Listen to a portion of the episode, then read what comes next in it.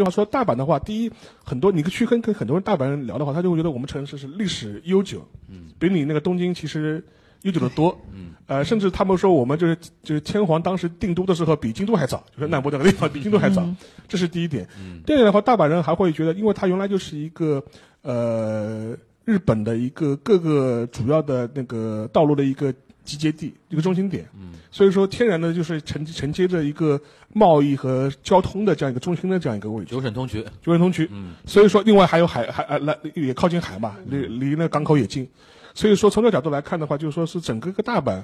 呃，它历史上的经济地位、文化地位、政治地位是非常非常高的，嗯，所以说。呃，以至于在明治维新以后，就是很多大阪人，他虽然觉得呃日本的政治中心是在东京了，但大家会始终觉得，呃，在整个日本，只有大阪才有资格跟东京就是分庭抗礼。